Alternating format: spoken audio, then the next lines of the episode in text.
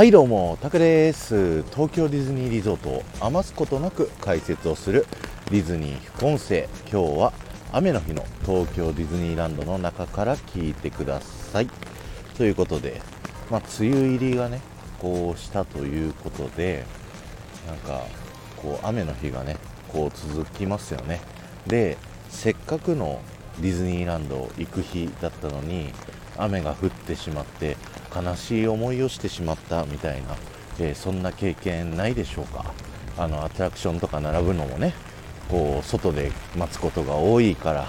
あ雨当たっちゃうなとかね、えーショーを待つときパレードもねお昼のパレードやらなくなっちゃったりとかそういったことがあるので雨のディズニーちょっとなって思ってる方いらっしゃると思うんですけど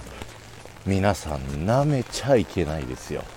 やっぱりねディズニーはとんでもなくすごいということでそういったね雨の日の、えーちょっとね楽しめないなって思ってるゲストの皆さんのためにですね、えー雨の日の専用のショーというものをね用意をしているんですよ。それが夜のね本来晴れていたらエレクトリカルパレードがやる時間なんですけどその時間同じ時間にですね雨が降っていて、まあ、風がそこまで強すぎないタイミング。なんで雨で絶対やるよっていうわけでもないんですけど、まあ、やれるっていう風になったらですねナイトフォールグローという雨の日限定のパレードがあるというねもう全くエレクトリカルパレードとはですね乗り物も、えーキャラクターの衣装も、えー流してる音楽も全部違うっていう雨の日にしか楽しめないというねそういったパレードがありますのでぜひね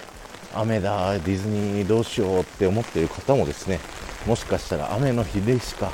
楽しめないパレードナイトフォールグローが見れるかもしれないということであの日程をね変えずにそのままディズニー行ってみては